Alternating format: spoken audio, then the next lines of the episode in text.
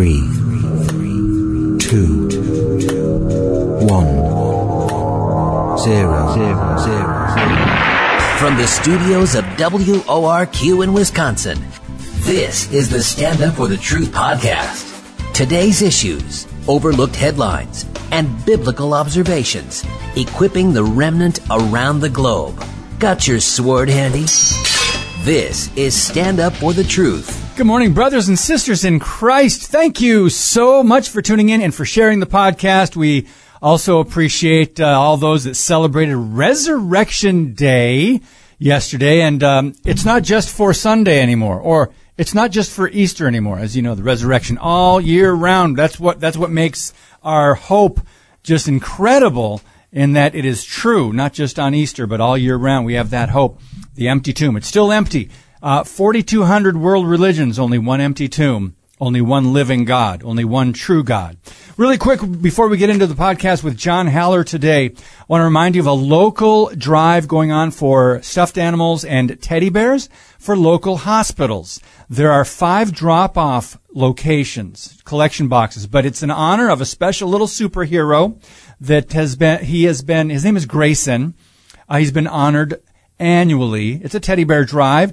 Um, he lived four and a half years. He had many hospital stays. He had a comp- compromised immune system and cerebral palsy. And each time he got to a hospital, he, there was a stuffed animal waiting for him. And the family uh, expresses the, their thanks and how big of a difference that made.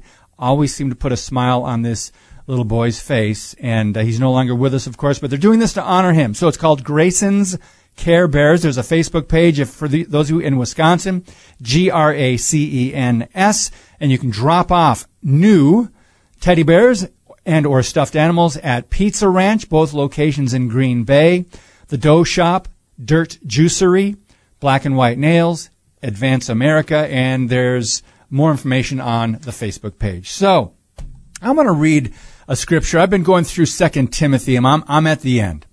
I mean, not the end of my life, of course, but Paul was. Before he wrote this, he was just about uh, going to be executed. And he wrote this, For I am already being poured out as a drink offering, and the time of my departure has come. I have fought the good fight. I have finished the course. I have kept the faith. In the future there is laid up for me the crown of righteousness, which the Lord, the righteous judge, will award to me on that day. And not only to me, but also to all who have loved his appearing, his returning. That's what we look forward to. John Haller, our guest today, a lawyer, elder, teacher known for his weekly prophecy updates. And you can check out the FBC, that's Fellowship Bible Chapel YouTube channel and Rumble and others. John, welcome back to the podcast. Good to be back with you again, David. All right. There's, there's, as, as when it's all every time you come on, there's never a shortage of things to talk about. And I tell people jokingly we could do three three hours um, or three separate podcasts, but we have time for one. Where do you want to start, brother? um, you know, usually we try to put in stuff about Middle East and Israel at the end and, and fail. Yeah. And I do think that that's sort of the epicenter of Bible prophecy. So yes. maybe we ought to start with that today. Let's do that. Um, I see in the Financial Times, Israel forces launched a strike on Syria targets. And what led to that? And what's going on with that story? Well, what happened uh, last week was that uh, there was it was sort of, and I talk a lot about convergence in my updates and that sort of thing. There was a convergence of the religious holidays of the three major, what are called in the world the three major Abrahamic faiths: uh, Islam, Christianity, and Judaism. Mm-hmm. Uh, of course, uh, for Judaism, this week was Passover. Uh, for uh, Christians, it was Resurrection Sunday, and it was Ramadan for the uh, Muslims. Mm. So what's happened the last two years? It's it's happened off and on over the years, but the last two years on Ramadan, uh, there's an agreement between Israel and Jordan. Jordan is the country that uh, controls the Islamic Authority called the Waqf, W-A-Q-F to that has governance over the Temple Mount. That actually was uh, given by the British when the Ottoman Empire fell to this Islamic authority back mm-hmm. in the 1920s. and it's continued ever since. the uh, there's an agreement that that there's a there's a Muslim doctrine that you can stay overnight in the mosque. It's a special religious experience, but it's been abused in the last few years, particularly with the convergence of Passover and Ramadan. So they've they've banned the state. They've they've reached an agreement with the Jordanian Waqf not to allow people to stay in the Al Aqsa Mosque on the Temple Mount overnight. But that's being violated. Uh, there was, I think it was, I think it was last year or the year before, Israel tried to tamp this down by putting in place uh, electronic screening gates at the entrance to the at, at the entrances to the Temple Mount. Hmm. But the Muslims had a meltdown over that. You know, this was restricting our freedom of religion. Mm-hmm. This was to keep us off the Temple Mount, that sort of thing. So the gate, those electronic gates were removed. But so what you saw last year and then again this year is that they bring in uh, clubs, weapons, and and what is sometimes referred to in the media as stones, but they're really rocks. I mean, these are huge rocks and fireworks. And so they shoot the fireworks off and they throw the stones down over the side of the Temple Mount onto the Western Wall Plaza, the hotel, sometimes called, I think incorrectly, the Wailing Wall, mm-hmm. where the Jews will be worshiping, and especially in the week leading up to and at the time of Passover. So uh, this week, as, and the exact same thing happened last year. In fact, last year they shot off a firework, and there's a number of trees between the Al Aqsa Mosque, which is at the south end of the Temple Mount, and the western wall of the Temple Mount. That's the holiest site in Judaism. It's the last remnants of the Temple Mount from the time of Herod. It's believed. They uh, they shot off a firework and it caught a tree between the mosque and the western wall on fire. And of course, the Jews were celebrating down below and they dance around and they, you know, they have Israeli flags and that type of thing. It's a, you know, it's a very sort of patriotic and religious time for the Zionist uh, oriented Jews. Well, the images of the of the fire on top of the Temple Mount with the Jews celebrating down below were spread all over uh, Islamic Arab media. Oh, look, that you Al Aqsa is burning. Al Aqsa is burning. Well, it wasn't burning. There's a tree. Like I said, I, I was able to, with the great maps we have and in Google Earth and that type of thing, I was able to pull out where that tree was. I mean, I walked by that tree and it's mm. probably 20, 30 yards from the Al Aqsa Mosque. It wasn't going to catch anything on fire. And it was their own fireworks that caught it on fire. That was the interesting thing. So that caused a big meltdown. And in Gaza, whenever something like that happens, they start flowing the rockets from Gaza towards the Temple Mount. And that's what they did. This year, they were stockpiling weapons. They barricaded themselves into the Al-Aqsa Mosque and the Israeli authorities for several days tried to negotiate with them to, you know, open the mosque up, let us inspect what you have. And they refused. And so they went in. It was a very short um, operation. In fact, Sky News and CNN both have interviews on their YouTube channels with Ron Dermer, who was the former ambassador to the United Nations from mm-hmm. Israel and is he's some sort of minister or deputy minister in Netanyahu's cabinet right now. He did an excellent job saying, and there was also an interview on Al Jazeera with the deputy mayor of Israel, of Jerusalem, and she said, listen, this is, they do this every year. We just went in to protect people. It's a fire hazard and nobody got injured, uh, seriously in the, when they cleaned out the mosque. But again, you're desecrating the mosque and you'll see videos of them. They're in there playing soccer and that sort of thing. Yet, um, and, and they have fireworks and rocks strewn all over the, the, the carpets there in the Al Aqsa Mosque.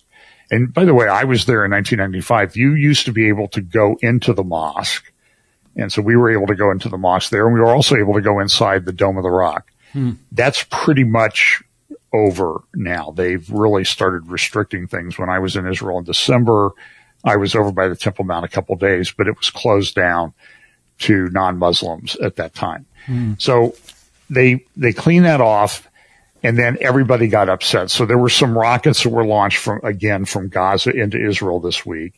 But also what happened this week was there were rockets launched from Lebanon, about 35, 36, three dozen rockets roughly.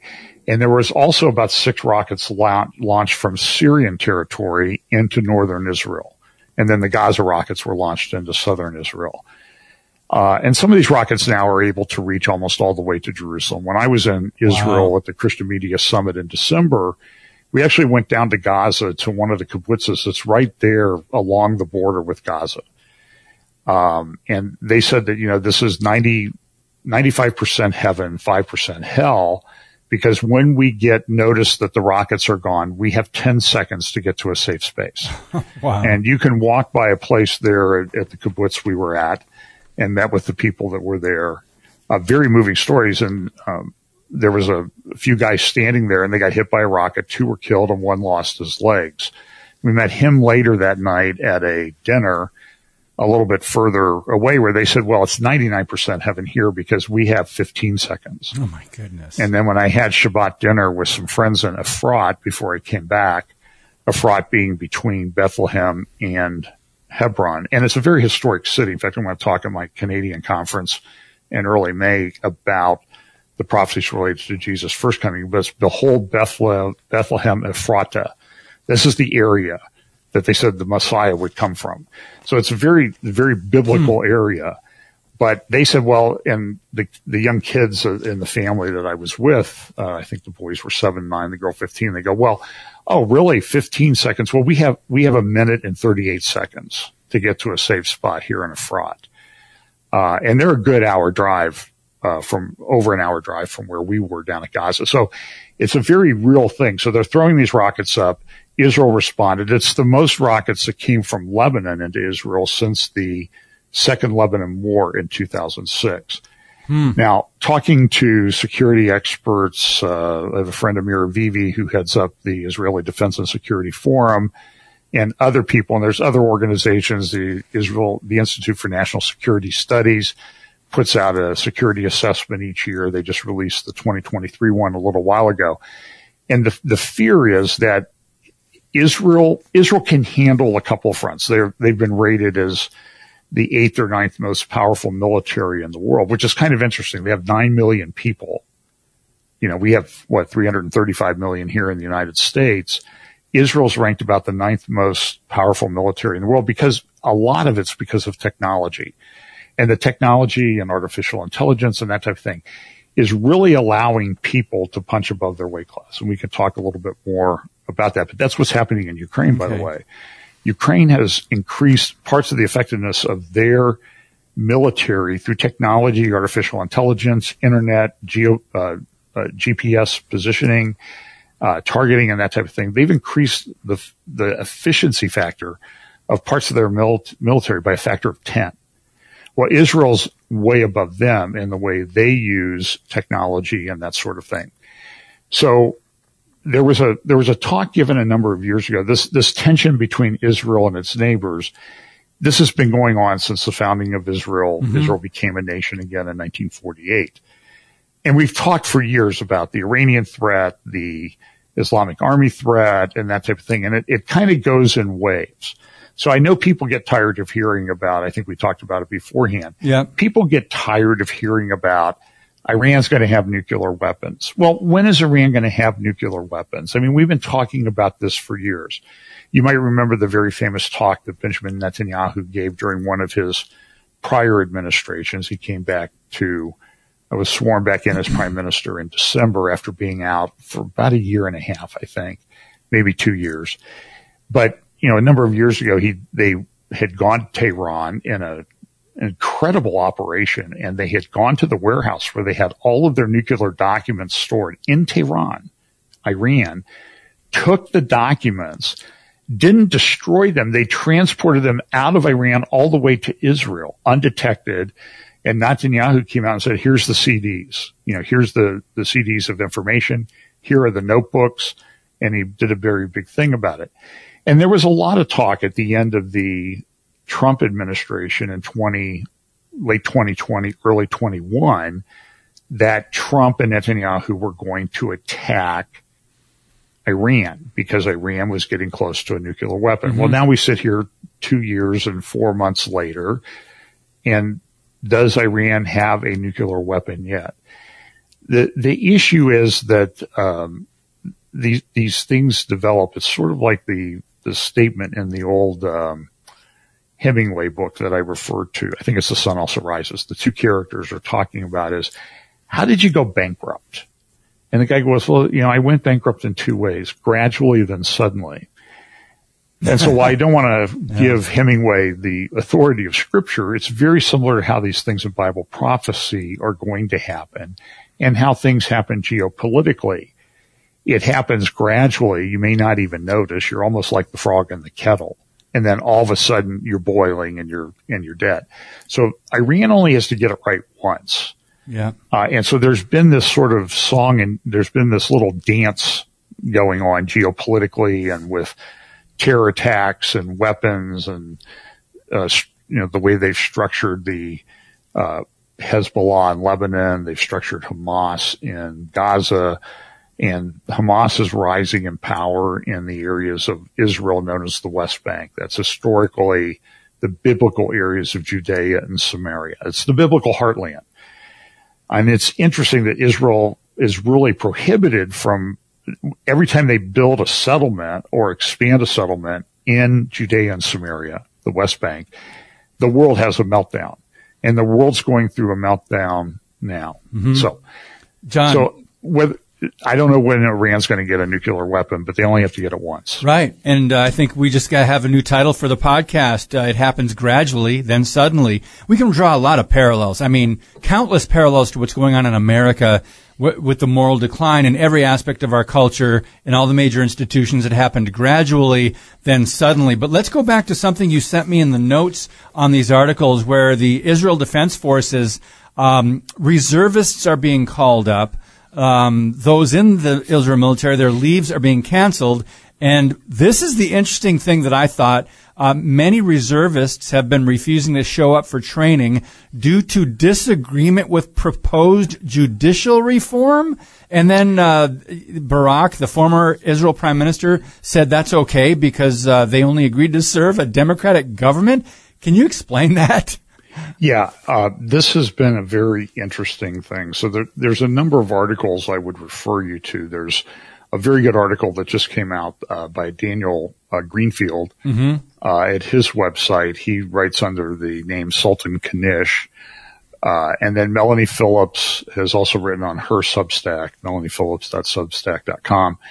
She's written an article about this protests and everything that are going on in Israel. And then also um, a person who I've met and respect, uh, Caroline Glick has been writing about it for a long time. So let's let's sort of unpack what's going on here. Yeah. So um, Netanyahu lost. Uh, his his government fell apart. He had a very narrow coalition a couple years ago. So that led to the I think it was the fifth round of elections in three years in Israel. I mean, can you imagine we don't like the elections here. Imagine having that happen five times in three years where everything is political. There's this Gosh. fighting. So Netanyahu was able to gather through his Likud party and, and Israel is, they're organized in this very bizarre way that these minority parties say, well, I will come into your coalition. You have to get at least 61 members of the Knesset, uh, to be on your side to get something done, to form a government. There's 120 members of the Knesset and they don't have like, we have the Senate and the House. They just have the Knesset. And then the prime minister is the head of the coalition. So this is Netanyahu. He was able to form a co- coalition, but this time he formed a coalition with several what they call right wing parties. They're Zionist, um, you know, Zionist oriented. We're really supporting the nation state of Israel, Orthodox parties, and then an ultra Orthodox party and there's a lot of tension in Israel. A lot of is- Israelis are very secular in their orientation. Yes. The ultra Orthodox go all the other way, and the ultra Orthodox have sort of, um, no, I don't want to be inaccurate to describe this, but the ultra Orthodox, in some respects, they've been able to get the state to support them. They study Torah. They don't, some serve in the military, but a lot, most don't Uh, they live in enclaves and they're very, you can, you can feel the tension when you go into those enclaves because I, I've, I've been in there and you look different, you know, you, you, because they dress a certain way, they have different sex, that type of thing. So they were in the party. Now, what's happened in Israel is what's happened here. I think there are parallels is that the, that the legal system has been weaponized. Yes. For example, Netanyahu's been subject for a number of years to a charge of bribery. And I, am a lawyer, so I've tried cases and I know, and even a complicated case that I had, you know, this thing was tried within a few years of the indictment being mm. filed, even though this the case involved millions of documents. Well, here's a relatively simple bribery case against Netanyahu, and there's a couple others. And I've asked people in Israel, how long is that case going to go on? It's been going on forever. Well, probably go on another five years. well, part of that is because they want to, they want to damage Netanyahu. His reputation, so, yeah. And it's the same thing that's happening here exactly. with former President Trump. He's been indicted. And I will tell you, I don't know if you've talked about it. The indictment against Trump is totally bogus. It's garbage from a legal standpoint. Even Alan Dershowitz, who's no fan of Trump, yep. he has a book out now called Get Trump, where he analyzes the potential four cases against uh, Trump, the documents case from Mar-a-Lago, the Georgia election, and this thing in New York. This this is total, complete garbage. In fact, the New York Times editorial page yesterday had the opinion section had a big editorial that this is this is nonsense. And Dershowitz said, I heard an interview with, he, he thinks Trump's going to lose. They're not going to change venue. They're going to try him. They're going to convict him because it's Manhattan, but he'll probably win on appeal. But how long will that take? It's going to take way beyond the 2024 election. If, if Trump would win in 2024, he would be a president and he's still fighting this legal thing, Jeez. 34 felony charges in, in Manhattan. Uh, by the way, there was a person from the, uh, attorney general's office. I can't remember the person's name who was brought on board by the Manhattan district attorney to do this. This is this is all funded by these left wing right. NGOs. Right. The same thing is happening in Israel. And, and, before I go on, I need to sort of explain this. You remember all the financial crisis that we had back in 2008, 2009? Yep. As a result of that financial crisis, the, the banks like JP Morgan, Bank of America, Wells Fargo, they paid literally billions and billions of dollars in settlements about potential financial improprieties. now, some of those I think were, uh, for lack of a better term, trumped up charges that, that they were really not valid. But what, by the way, does anybody know what happened to all the money from those settlements? And the answer is, I think there's been some people who've tracked them. And what happened was that the Obama administration did a couple things as they were on their way out. They set up a lot of NGO left wing organizations and they took that billions, and I'm talking billions of dollars in settlements. Remember in the last election, Trump was talking about that each party was going to spend a billion dollars on the election. We're talking billions of dollars from 15 years ago, mm-hmm. 16 years ago, 10 years ago being funneled and laundered through these NGOs into left wing groups that are now attacking our system. The same thing is happening in Israel. You know, there's a very famous individual and every time you say his name, by the way, I said his name. I won't say his name. He's a, he's a finance, a billionaire financier. Uh, and he's mentioned in his first name is George. Yeah. and I was actually doing a podcast last week with someone and I mentioned his name and my system shut down. Wow. My connection with the internet dropped. Oh boy. And the second I said both of his names. And, and this seems to, to happen, wow. uh, fairly regular with me. Like everything works great with my computer until I get on YouTube or something and then boom. So, but we know that we know that this person that George funded this DA. Now he came out last week and said, "I don't know what you're talking about," and so the attack will be George will come out and say, "Well, I don't know what you're talking about. Well, he's funding it through an NGO. Okay. And he has people that are working for him that doing that, whether he knows Alan Bragg or not, I highly doubt it. The other thing that happens too, if you attack him because he's Jewish, ethnically Jewish, you're an anti-Semite for attacking him. You're engaging in some kind of crazy conspiracy theory mm-hmm. because you're not allowed to criticize him. This is, this is just utter nonsense. So they, they've got these things set up. Now they're doing it in Israel. In fact, Israel is funding various NGOs. The State Department, in a report to some of the requests from people in Congress, said, yeah, we're funding this NGO. And so this NGO is fostering some of the unrest in Israel. Now, look, there are people that are concerned, legitimately concerned about where judicial reform is going. But you need to understand that Ehud Barak, who was the prime minister from 19, uh, 2001 to 2003, and actually the defense minister in one of Netanyahu's cabinets from uh, 2009 to 2013, um, and very well acquainted with Netanyahu's brother who died in the raid in Entebbe and that type of thing.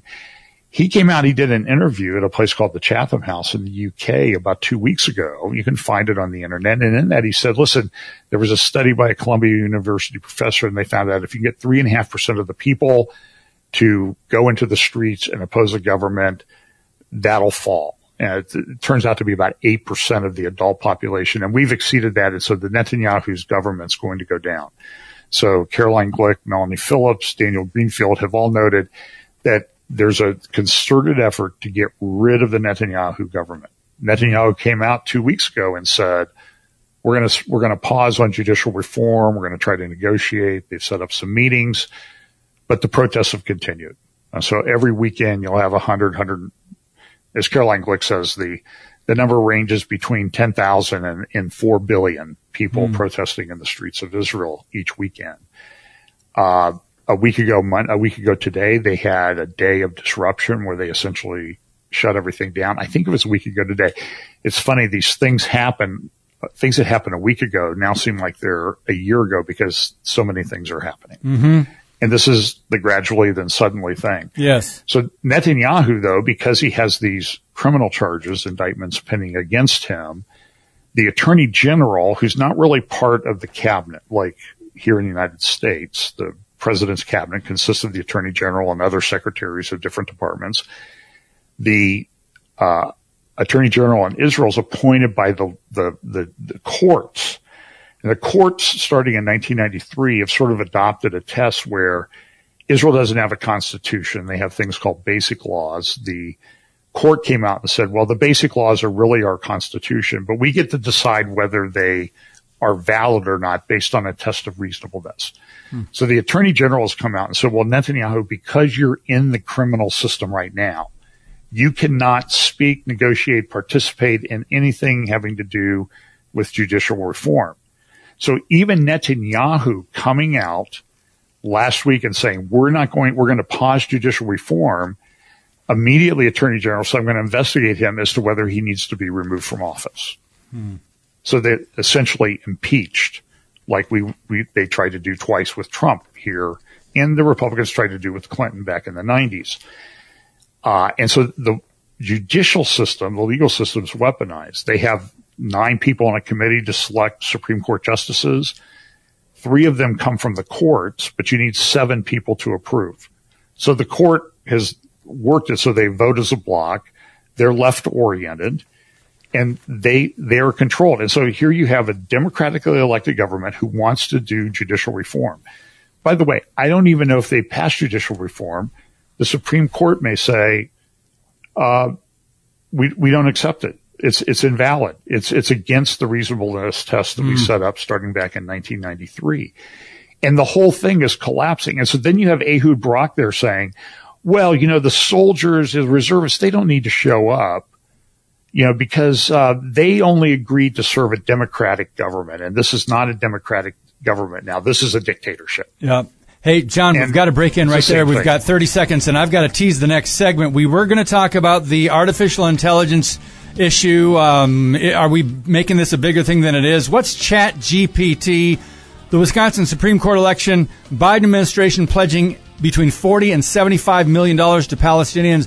China preparing for war, and Jim Wallis comes up again. We'll talk about that next on Stand Up for the Truth.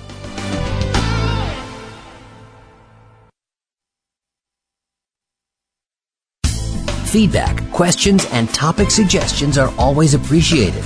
Email us at comments at standupforthetruth.com. If you go to our website, there's one word and it's called merch. And that will take you to our friends at Red Pill Prints. They just added more items. A long sleeve t-shirt with the Stand Up for the Truth logo, really sharp looking blue shirt. Um, also a sweatshirt. We've got, uh, you know, coffee tumblers, candles, mugs, water bottles, hats that are on sale now, winter hats, baseball hats, sweatshirts, hoodies, and you can go and see all of them standupforthetruth.com slash gear, or if you're on the website, standupforthetruth.com, click on merch. They are a Christian run business, a family, uh, friends in Canada, our brothers and sisters in Christ. So, John Haller, we want to wrap up this topic. We didn't get a chance to talk about Biden's coup in Israel. That's that article by Daniel Greenfield. And so we want to make some connection here. There's a pledge by Blinken to give the Palestinians between 40 in the AP and another article over at Al Jazeera, 75 million in U.S. assistance. And where's all this money coming from? So the way that things are structured in Israel is kind of interesting. There are advocates within Israel that are trying to set up a national guard. And Ben Gvir, who's the interior ministry security minister in the new government, he's an uh, Orthodox Zionist, lives from in Hebron. I heard him speak at the Knesset when I was there. Once uh, they've been given him authority to set up a national guard. But what the the Biden, what I like to call the Biden administration, has been funding is they're setting up. They want to set up a Palis, essentially a Palestinian National Guard, and that would be used to quote help Israel with security issues in the West Bank and the Palestinian areas. This is just nonsense. And again, what they're doing is they're using these left wing NGOs. They're funding them and they're sending money. I don't, I don't remember anybody voting to send the money to these left wing NGOs, but they're being, they're being, using it to tear down the government of Israel because they're concerned that the government, the Supreme Court of Israel might actually end up in the hands of conservatives. Understand there's a great article, uh, Daniel uh, Greenfield references in his article at Knish, and he says you know, the left in the United States is up with the Supreme, upset with the Supreme Court, and we shouldn't pay attention to the Supreme Court. It was appointed through democratic process. The, Demo- the Republicans got control of that, the process, and they appointed conservative judges. And they're concerned that, and so we can't respect the Supreme Court, but we have to protect the Supreme Court in Israel because it rules the way that we want it to rule. And we see this conflict coming, the, the abortion pill this week in the United States you know, there's a judge in Texas who said it can't go forward, and there's a judge in Washington who says it can. Everything, everywhere mm. we hmm. look, everybody is divided between left and right. Yep. You just had a big election in Wisconsin last yes. week, which I think is a, unfortunately, I'm going to say it's a harbinger, I think, of the 2024 election, where the abortion issue, I, th- I think conservatives and people who are opposed to abortion, rightly opposed to abortion, sort of uh, caught the, sort of relaxed and caught their breath. Mm-hmm. I did a panel at Fox News during the election cycle in, in November, uh, in the Ohio Senate case. They, you know, uh, Martha MacCallum and Bret Baier. And I will tell you that on that panel, it was divided six to six, like Fox usually does, like everybody's equal and has an equally valued opinion. But the people on the left, every single one of them from you know, a 65 year old lady sitting a couple seats away from me to people in college and young ladies in college. That's all they wanted to talk about was abortion. And so what happened was the abortion issue became very big in Wisconsin politics. Mm-hmm.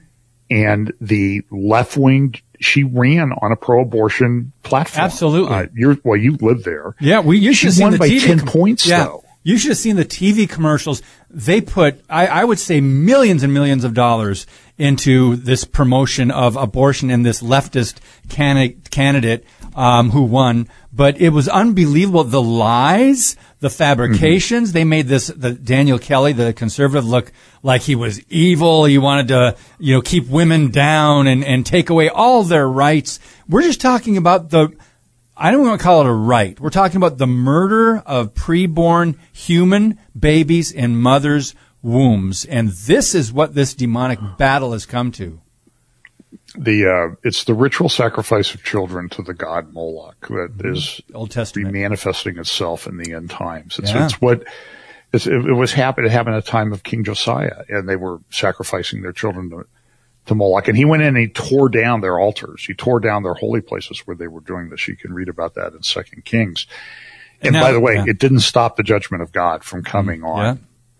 The, Yeah, the, the kingdom of Judah. Yeah, that's a good point to And so we're, Go ahead, but I just want to interject this really quick. We can tear down the their holy places, the, their gods, the Planned Parenthoods, and all that, but we have already shed so much or allowed so much bloodshed in America. Judgment is going to be harsh. Go ahead, John.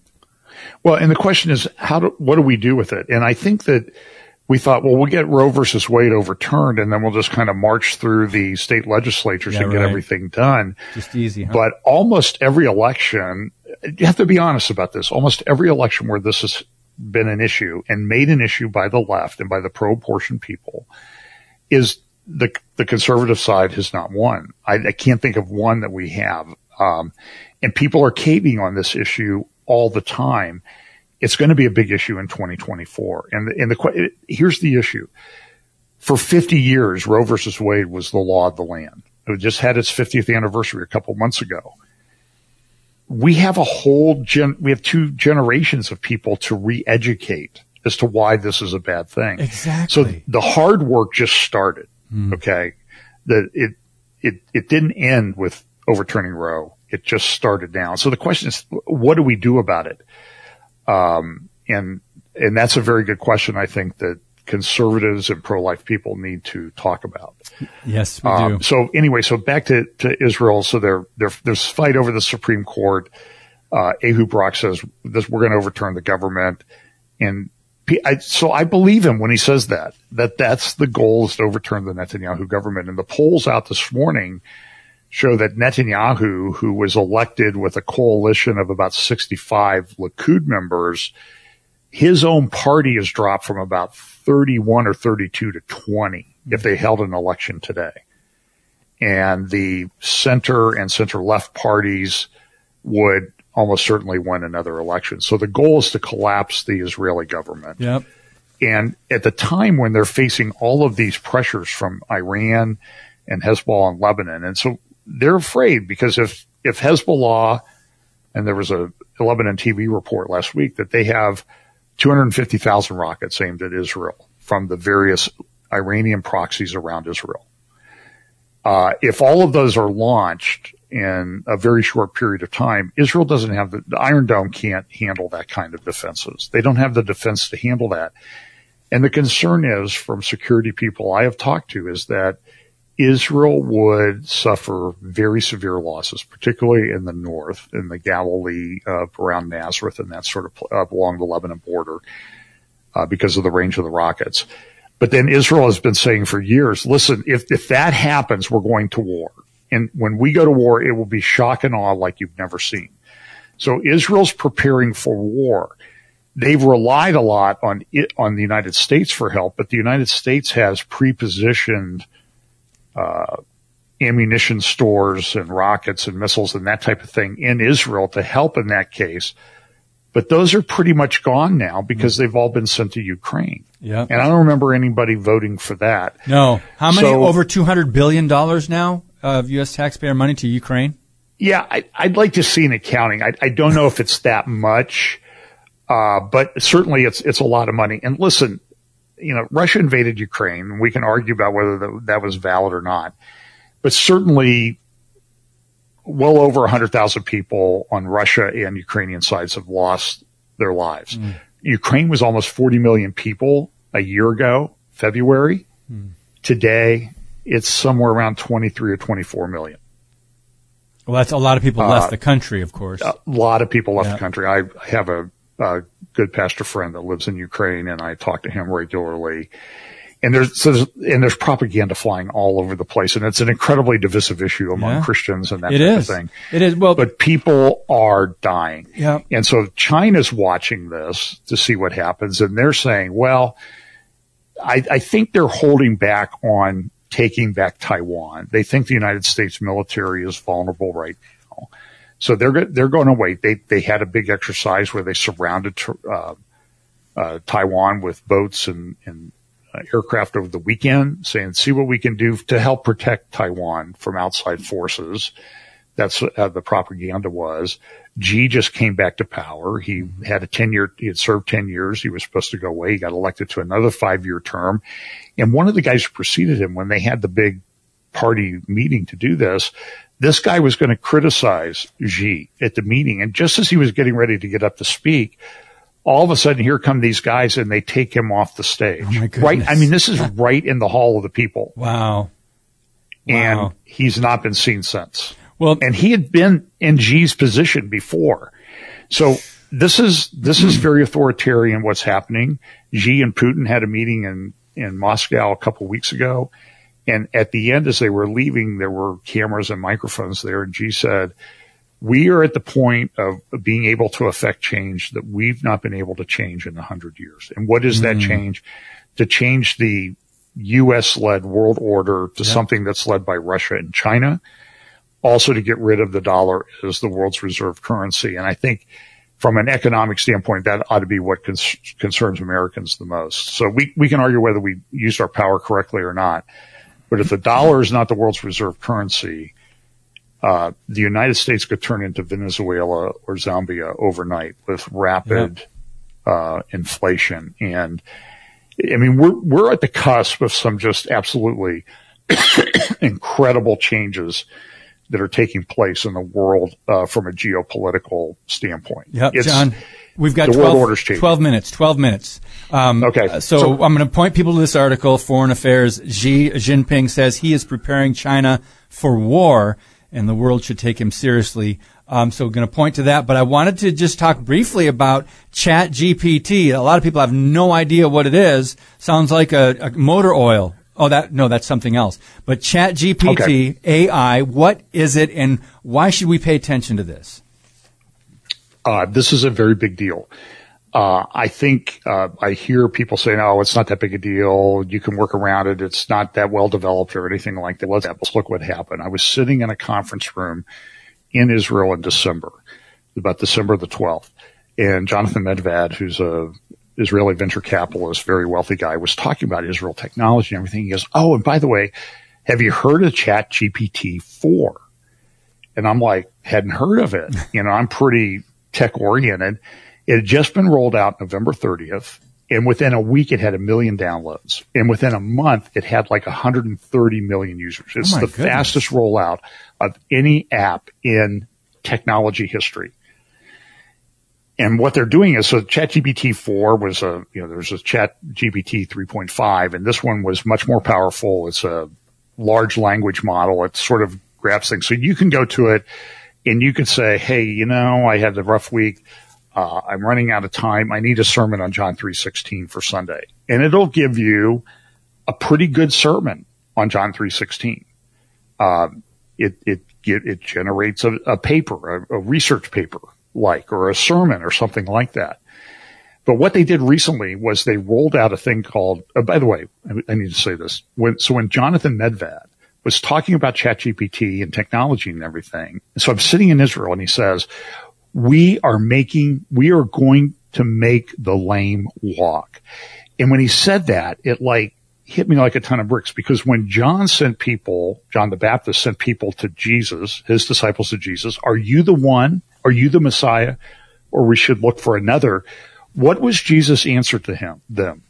He said, listen, you go back and you tell John, and they, they were just able to witness some of these things. You, you go back to John and you tell him the lame walk, the blind see, the deaf hear. And so when you see these tech guys saying we're going to make the lame walk, Neuralink rolls out, they use the same thing. The lame walk, the blind see, the deaf hear. It's almost in the same order Wow. that Jesus said that this is a mess, that Jesus said was a messianic sign. Mm-hmm. We know that Satan is the great imitator. We Yep. know that these people want to make things immortal. Now they've come out with a thing called GPT-4, which is at least a hundred times more powerful than Chat GPT-4.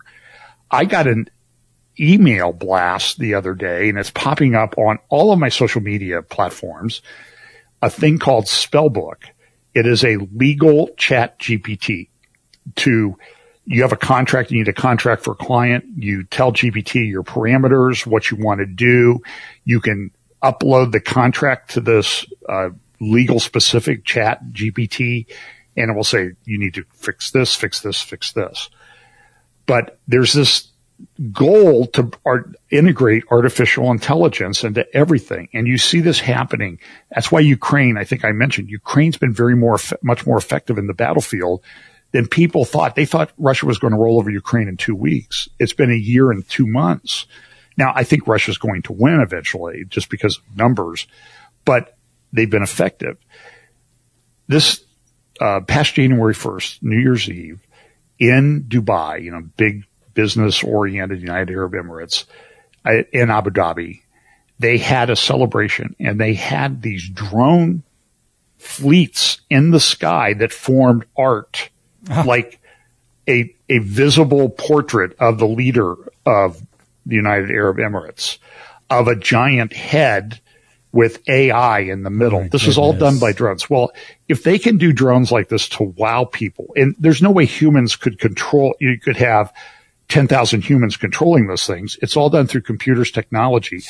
If there's a wow factor art application to it, there's also a military application for, to it. Mm-hmm. So there's a guy named Eliezer Yudkowsky. He's a, a transhumanist. Uh, he's one of the founders of the Singularity Institute with Ray Kurzweil. He came out and he said, we need to, we need to have, well, let me back up. Elon Musk, Yuval Harari, they came out with an open letter, said we need to put a six month moratorium on developing these artificial intelligence tools. Yudkowsky came out and he said, that's not good enough. We need to stop it. We need to have international agreements to stop this because we don't know where it's going to go. And if we get it wrong, the first time we get it wrong, every person dies. All of humanity dies.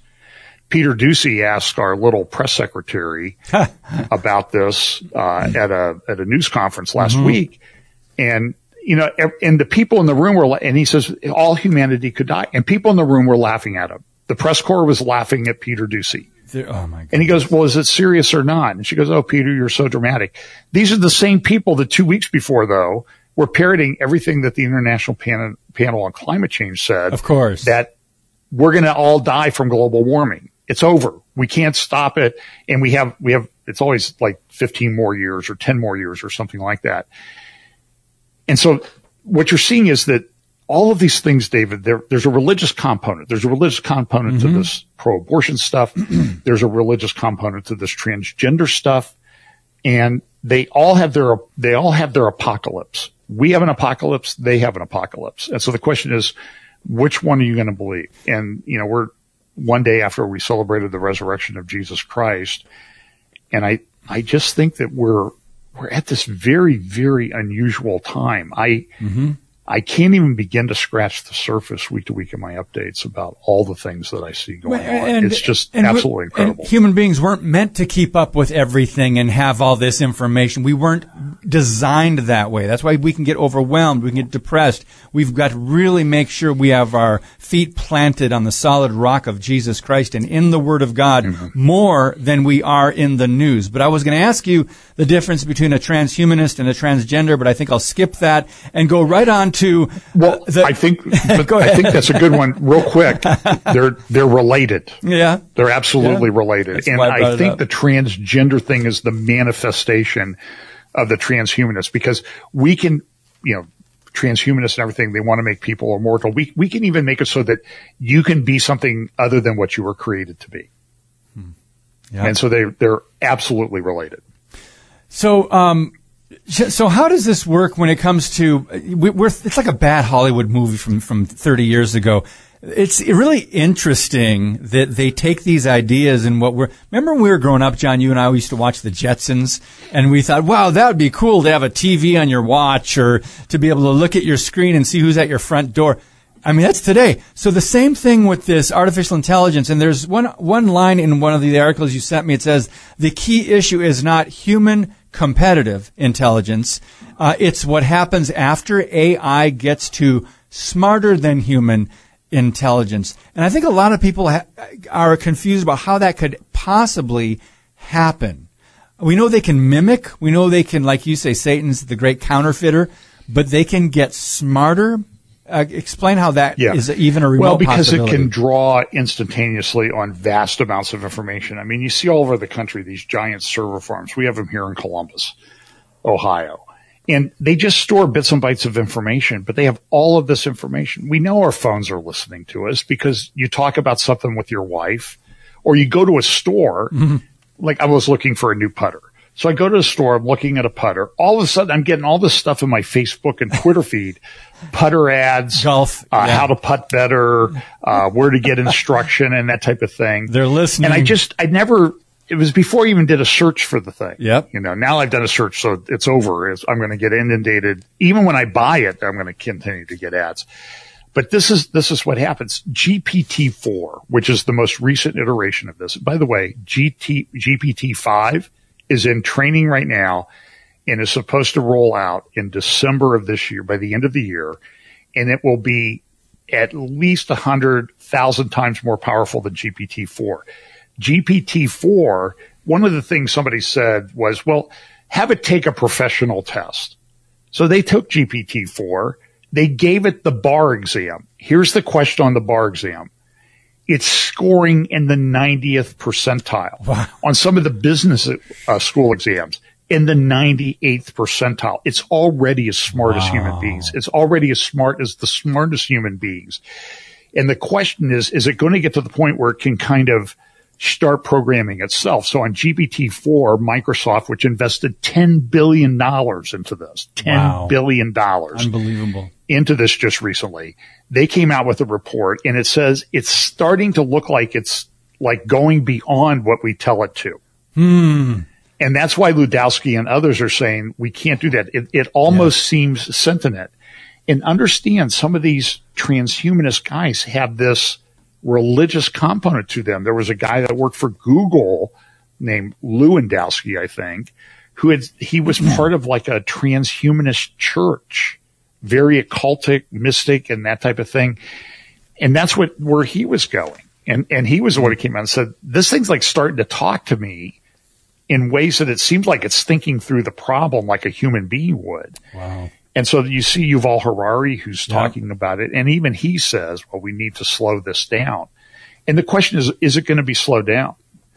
Um, I think, I can't remember who, I'll give Pete Garcia credit, a friend of mine. Yes. I- think he said that whatever is described in Revelation 13, that, you know, the technology system, the, for the beast system, and it says he will give life to the image of the beast. It says that in the Bible in the end times. All of that can be done now. And Pete says what, what was necessary for Revelation to happen, the technology now exceeds it. Yes. And so how, how close are we to the end? Yeah, we are. That's the question. And Incredible. it's just, it, it, it's, it's mind blowing. Yep. It's, it's really mind blowing what's happening. And so, like right now, you can go. In fact, I, I didn't get to it on Sunday. I don't have time to talk One about minute. all of this stuff. We have one minute. okay. There's these, there's a Twitter thread where the guy goes through and shows all the things that you can do, like create a movie, create a fake movie of Donald Trump being arrested, create images of Donald Trump being arrested, and the the artificial intelligence systems will now do that. Yeah. And we're going to see a lot of fake videos in the next election cycle. It's going to be very difficult to find out what the truth is. My goodness, we need discernment now more more than we've ever needed it because there's going to be things that are going to be coming out that are absolutely not real, that are lies, and because of this technology you're describing. And it's going to be very hard for the innocent person to prove that they didn't do such and such a thing or that wasn't them in a photo or in a video. It's just, it's just so sad, but Christians be on guard. We're not surprised by any of this. Um, John, I wanted to wrap up. We don't have time, but the archaeology, the exv- excavation of the uh, Pool of Siloam, uh, that was a fascinating news item in in uh, recent Yeah. days and weeks. But uh, I was there and it's happening and it's, it's the, it, the progress that's been made on that. Neat. It's at the base of the processional road all the way to Temple Mount. And it's interesting that happens. People arrested in Israel over last week wanting to institute animal sacrifice on the Temple Mount. Mm, we are getting so close, friends. This is happening, but always remember to you know, start your day with the Lord and in the, in the Word of God, and then ask for discernment on these times so we can understand the times, so we can not be shocked by any of this, because God's not, certainly not shocked or pacing. Brother, we got to wrap it up. I think we uh, jumped around a bit. We covered quite a bit, though, in an hour. So uh, kudos, brother. We, we, we were on target today. Always glad to be with you. All right, David. thanks, John. God bless you, brother.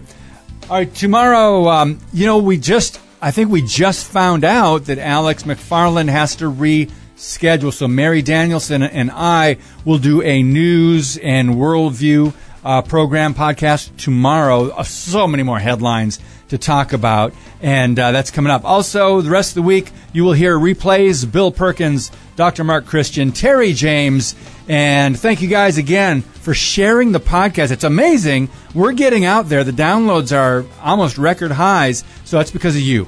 God bless you, and as always, keep speaking the truth about things that matter.